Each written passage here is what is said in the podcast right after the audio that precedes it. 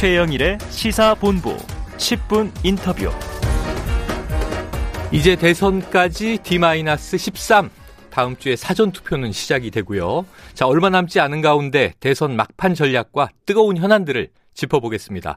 오늘은 우상호 더불어민주당 총괄선대위원장과 전화로 연결합니다. 우 위원장님 안녕하세요. 네네 안녕하세요. 네, 이 당사에서 숙식 해결하시면서 총력을 다하고 계시다고 들었습니다. 힘들지 않으세요? 어, 뭐 여기 좀 건조해가지고 네. 아주 맹맹하고 조금 힘드네요. 아이고, 요즘 오미크론도 조심하셔야 되는데. 네네네. 네, 고생하고 계십니다. 자, 어제요, 기사를 하나 보니까 우상호가 독해졌다. 어디 좀 독해지셨습니까? 네, 지금 뭐 그냥 그 조금 뭐 마음이 비장하기도 하고요. 네. 어, 윤석열 후보의 발언을 들어보면 들어볼수록 아, 이거 이분 참 큰일 나겠네. 이런 이런 고민도 있고 그래서 네. 어, 좀 그런 사명감도 좀 있고 그래서 좀 독해지는 것 같습니다. 네. 사명감과 전의를 불태우시면서 더 독해지시는 것 같은데.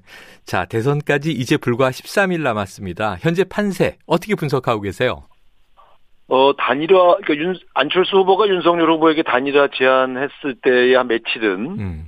어, 상당히 위험했습니다. 아. 6, 7% 정도가 이제 윤석열 후보가 더 이기는 거로 나와서요. 네네. 단일화가 최종 결렬된 것으로 선언된 이후에는 지금 두 후보가 오차 범위 안에 아주 초접전량을 네. 보이고 있거든요. 네. 네, 이게 또 변화된 아주 특징인 것 같습니다. 아, 그래요. 어쨌든 네. 초박빙이다. 하지만 위험한 순간은 좀 넘겼다. 이렇게 보시는 것 같습니다. 네, 네, 네. 자, 어제요, 이 단언컨대 윤석열 후보는 김건희 씨 주가 조작 때문에 낙선될 것 굉장히 강한 발언을 하셨어요. 네, 네. 예, 그러면 최근 보도되고 있는 김건희 씨 관련 주가 조작 개입 의혹들 좀 이게 중요한 변수가 된다고 보십니까? 그럼요. 왜냐하면 주가 조작이라고 하는 것은 굉장히 중요한 경제 범죄입니다. 음. 그래서 어, 왜냐하면 이제 순수한 순진한 개미들의 돈을 빼먹는 그런 사기 행위거든요. 아. 근데 지금 언론 보도를 통해서 나오는 것들을 보면 김건희 씨가 이 주가 조작에 직간접적으로 연루된 것은 거의 틀림없어 보여요. 네. 그래서 제일 이해할 수 없는 거는 도이치모터스 주가 조작 사건에 다른 사람들은 다 지금 재판받고 감옥 가 있는데 음. 김건희 씨만 지금 조사 한 번 안 받았거든요. 네. 근데 그 보면 이제 공소장에 첨부하는 범죄 일람표에는 예. 이분 이름이 200회 이상 거론되거든요. 어. 사- 상세하게 계좌 내역도 나오고요. 음. 그런데 이분만 지금 봐주고 있단 말이죠. 이런 측면들이 주는 것은 굉장히 그 젊은 층 사이에서 아주 분노가 일어나고 있지요. 근데 네. 오늘 보도된 걸 보니까 또 이분이 이 도이치 모터스만 뿐만이 아니라 다른 주가 조작에도 연루된 혐의가 있다 이렇게 아하. 보도가 돼서 이분이 한 건이 아니구나 몇 건이구나 이런 것들을 보면서 네. 어, 단, 무슨 대통령 선거 이전에 대통령의 영부인이 경제 범죄를 저질렀다. 음. 그걸로 막대한 어떤 불을 쌓았다. 이건 사실 국민 감정에 어긋나는 거 아니겠습니까? 네네. 이 문제가 밝혀질수록 어, 아마 이번 대선에서 승리하기는 어렵지 않겠느냐 이렇게 예측한 것이죠. 어, 중요한 사안으로 보고 계십니다. 그렇습니다. 자, 그런데 이제 상대 당이죠. 국민의힘에서는 또 반론도 있습니다. 검찰이 2년간 조사했지만 네. 결국 기소도 못하고 한 건 혐의가 없는 거 아니냐는 얘기도 있고요. 또 9억여 원의 수익, 이 수익 계산이 특정 기간만 봐서 그렇다. 이 왜곡된 내용이다. 이런 또 비판들이 역으로 나오고 있어요. 어떻게 좀 답하시겠습니까? 근데 이제 이분들 해명이 계속 바뀌거든요. 아. 그러니까 해명이 계속 바뀌는 것은 숨겨야 할 진실이 있는 거죠. 네네. 아. 윤석열 후보가 처음에 2010년 5월 이후에는 어, 주, 주식을 거래한 내역이 없다. 음. 그리고 4천만 원 손해 봤다. 이렇게 주장하셨는데 네. 그 후에 이번에 2차 TV 토론에서는 어, 사고 판 게 있고 주식을 돈을 번 것도 있고 손해 본 것도 있다. 이렇게 네, 바꿨어요. 네. 음. 그리고 또 그 캠프는 그 9위 9억의 수익이라는 건 부풀려진 것이다. 음. 그러면 어떻게 부풀려졌는지를 본인들이 공개를 해야 되는데 아, 네. 공개를 안 하고 일, 일방적으로 회피하고 있지 않습니까? 네네. 그래서 왜 떳떳한데 저건 하루면 하루면 공개할 수 있는 거거든요. 아. 그래서 공개는 안 하고 피해 나가는 걸 보면 공개되었을 때 이 주가 조작 혐의가 입증될 수 있어서 피해 나가는 것이다라고 의심할 수밖에 없지요. 네. 우리나라 지금 언론들이 몇 군데가 좀 계속 이것을 좀 취재를 하고 있는데 취재할수록 계속해서 주가 조작이 의심되는 정황과 증거들이 계속 나오고 있거든요. 네. 이 국민을 속일 수 없죠. 예, 말씀하신 대로 뭐 지난해 경선에서 불거졌던 일이니까요. 네. 계좌를 공개하면 별 문제 없지 않겠느냐. 근데 왜 자료를 공개하지 않느냐. 이런 논란입니다. 자, 어제 이재명 후보 라디오 프로그램에 출연해서 이재명 후보도 지금 또 배우자 리스크가 있습니다. 이 김혜경 씨의 법인카드 유용 의혹, 뭐 공금 횡령이다. 이렇게 야당은 주장하고 있는데요. 이 아내가 법인카드를 쓴 게 아니고 직원들의 법인카드 절차상의 문제였다. 이런 해명을 내놨습니다. 이거 어떤 의미로 해석해야 될까요? 글쎄 그 문제는 뭐 그 배우자가 직접 사용했든 아니면 이제 직원들이 사용했든 네. 그 목적이 공적인 것이냐 아니냐의 문제를 이제 따지는 것이죠. 네네. 근데 이 문제는 사실은 국민들에게 사과했지 않습니까? 네네. 그래서 어, 감 감사도 좀 받아야 되고 수사도 받아야 될 내용이기 때문에 음. 어, 자세하게 이거 저런 내용을 얘기하는 것은 적절치 않아 보이고요. 네. 어, 저는 국민들에게 에, 뭐 연유가 어떻든 간에 사과를 드렸었기 때문에 네. 이것은 좀 반성하는 그런 대목이 있다고 봅니다. 예. 자, 우 위원장님 이 김만배 녹취록을 또 공개하시기도 네. 했습니다. 네네. 특히 이 저, 지역구시잖아요. 네네. 이 김만배 씨 누나와 윤석열 후보 부친의 집이 이제 거래된 거. 이 어떤 배경이 있다고 좀 추측을 하십니까? 그러니까 거기 제 지역구에 있는 집이라서 네. 그, 그 동네도 잘, 잘 알고 그 동네의 부동산 중개소도 제가 잘 아는 분들입니다. 네네. 근데 처음에 결국은 이제 해명을 자꾸 거짓말을 하면 아, 역시 또 숨겨야 할 진실이 있는 게 아니냐 이렇게 의심하는 아하. 건데 네. 네. 열 군데 내놨기 때 내놨다 이랬다가 그 다음에 말을 바꿨어요.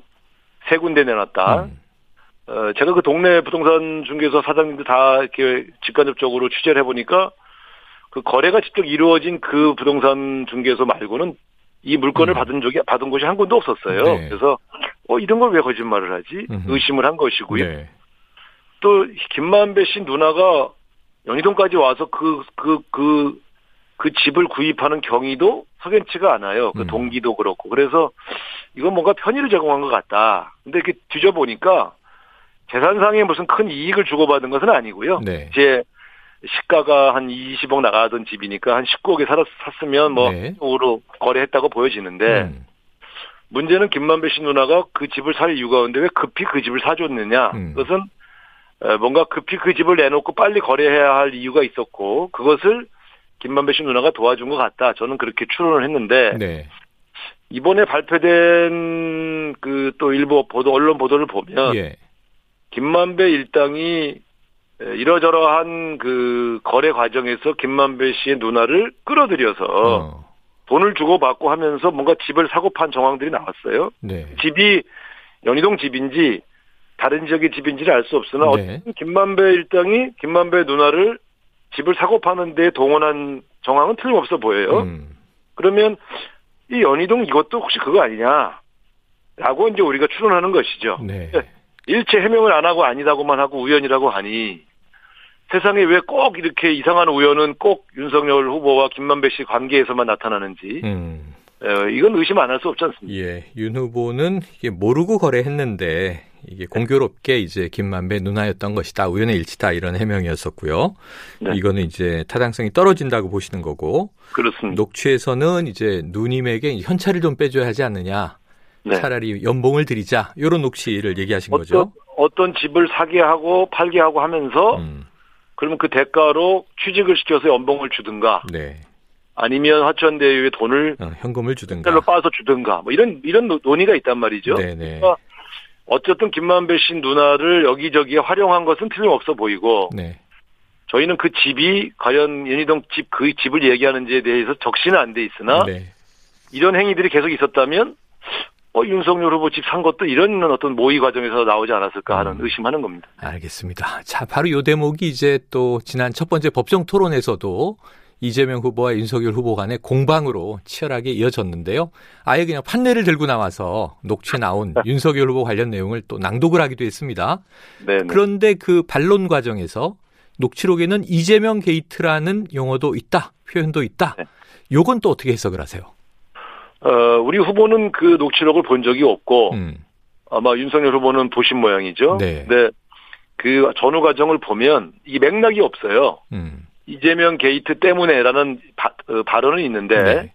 그 앞에 전후의 발언들을 보면 본인들이 어느 개발 지역에 어디는 공원 지역, 어디는 무슨 지역인데 이건 어떻게 해서 현찰로 뭘 하고 뭐 아 나는 이 지역을 떠나서 또 다른 지역에 몰입할 거야 뭐 이런 얘기 음, 하다가 네. 아 근데 그거 이재명 게이트 때문에 뭐 이러면서 이제 뭐가 이재명 이 사건이 이재명 게이트라고 명명하는 게 아니고 어. 그때 언론 보도에 나오는 여러 가지 게이트 사건 때문에 자기가 뭔가 피해를 보는 것 같다 이런 이런 식의 아, 얘기이기 때문에 네네. 이 대장동 사건에 대한 규정적인 언어는 아니었습니다. 음. 그 이제 요 네. 녹취한 날이 이재명 후보가 그 선거법으로 네네. 받은 대법원 판결이 난 날로부터 사흘 후거든요. 예. 그래서 이제 저희는 이게 바로 그 며칠 전에 있었던 그 대법원 사건, 선거법 사건 무죄를 의미하는 것 같다. 음.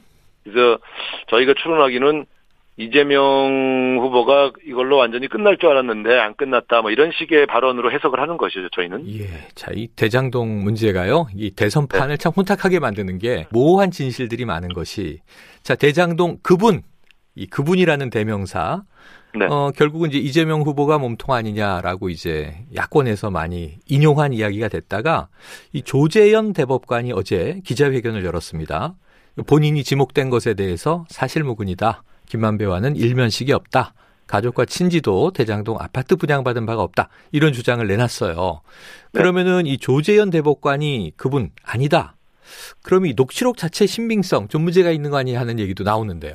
어, 그렇죠. 그러니까 그 국민의힘에서 주장하는 것처럼 이 녹취록에 다 모든 것이 진실이다. 저는 그렇게 생각하지는 않습니다. 아, 약간 허풍 떤 것도 있고 네. 관계를 과장한 것도 있지요. 그러나 어 분명한 것은 대장동 그분이라고 하는 표현 하나 때문에 이재명 후보를 몸통이라고 주장해 왔던 국민의힘과 윤석열 후보의 주장은 사실은 허위인 것이 드러난 겁니다. 여- 적어도 네. 어 대장동 그분이 이재명 후보가 아니다 아니다라는 것은 밝혀진 것이죠. 다만 네. 그러면 그 조 대법관이 에, 이 대장동 그분이냐? 그것은 또 따져봐야 할 문제들이 많이 음. 있지요. 저는 개별적으로는 화천대유의 지분의 반을 갖고 있다고 하는 그분은 적어도 이재명 후보나 조재현 대법관처럼 어, 말하자면 이런 이런 정치인 혹은 대법관 법관이 아니고 어, 돈을 움직일 수 있는 쩐 아. 있을 거라고 봐요. 그래서 공- 공직자가 제3의 아니고. 네. 제3의 인물이 있을 것이다. 왜냐하면 음, 김만배 일당은 어쨌든 화천대유를 기획하고 하면서 쩐줄을 끌어들이려고 노력을 했지 않겠습니까? 네네. 그 회사인데 그러니까 저는 의심스러운 것이 제3의 인물이 있을 것 같다. 네. 근데 그게 누군지를 밝히는 것은 우리의 임무는 아니고 우리는 이재명 후보가 그분이 아니었다는 것만 밝히면 된다. 이렇게 네. 접근하고 있지요. 네. 그런데 조재현 대법관 말이죠.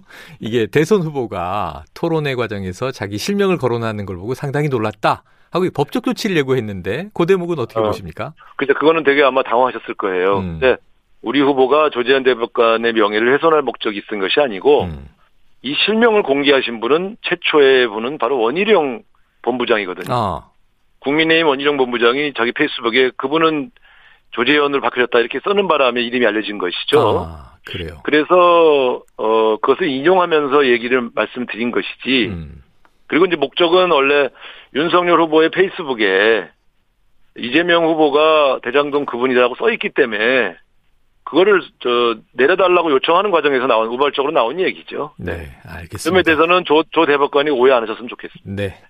자, 지금 이 대장동 관련해서 뭐 여야 후보 모두에게 관련된 얘기들이 쏟아져 나오다 보니까 이게 호재 악재를 가려내기가 참 어려움이 있습니다.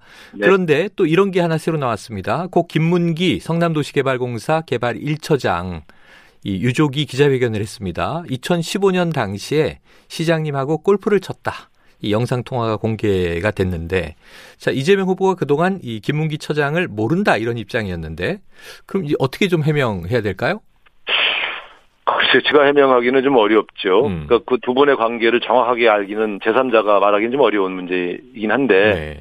어쨌든 그 유가족, 특히 그 아드님이 그렇게 마음에 상심이 있어서 말씀하시는 내용을 가지고 왈가왈부하는 것은 저희 선대위 차원에서 할 일은 아니라고 생각합니다. 아, 일단 애도를 표하는 입장은 내셨더라고요. 그렇긴 한데, 네. 그 선거 캠프에서 고인의 아드님까지 기자회견장에 공개해서 이렇게 어떤, 어떤 음. 선거에 활용하는 모습은 네. 또 바람직해 보이지가 않아요. 이제 그분이 자발적으로 페이스북에 글을 쓴다거나 하시는 것은 뭐 자, 자유인데 거기 선거 관계자들이 그, 그, 말하자면 이렇게 동원된 듯이 보여주는 건 네. 바람직해 보이지는 않습니다. 알겠습니다. 이게 참 변수가 많은 대선입니다. 이재명 후보가 안철수 후보에게 정권 교체를 이제 정치 교체로 바꾸자 이런 러브콜을 보내더라고요. 네네. 그리고 책임 총리제를 검토하겠다는 얘기가 나오더니 어, 오늘 송영길 대표가 국민통합 정치 개혁안을 발표했고요. 네. 결선 투표제, 총리 추천제 등을 도입하겠다. 이렇게 이제 밝혔습니다.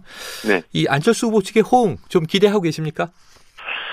일단 저희는 이 선거가 너무 네거티브 일색으로 또 상대방에 대한 증오와 혐오를 드- 뒤집어 씌우는 선거로 가는 것에 대해서 우려가 있습니다. 네. 그래서 어, 후보와 당 대표가 나서신 것은 예, 저도 다음 정부에서 정치의 미래는 어때야 되는가의 구- 그 구상을 좀 자꾸 보여주자. 음, 이것이 먼저 첫 번째 우리 과제고요.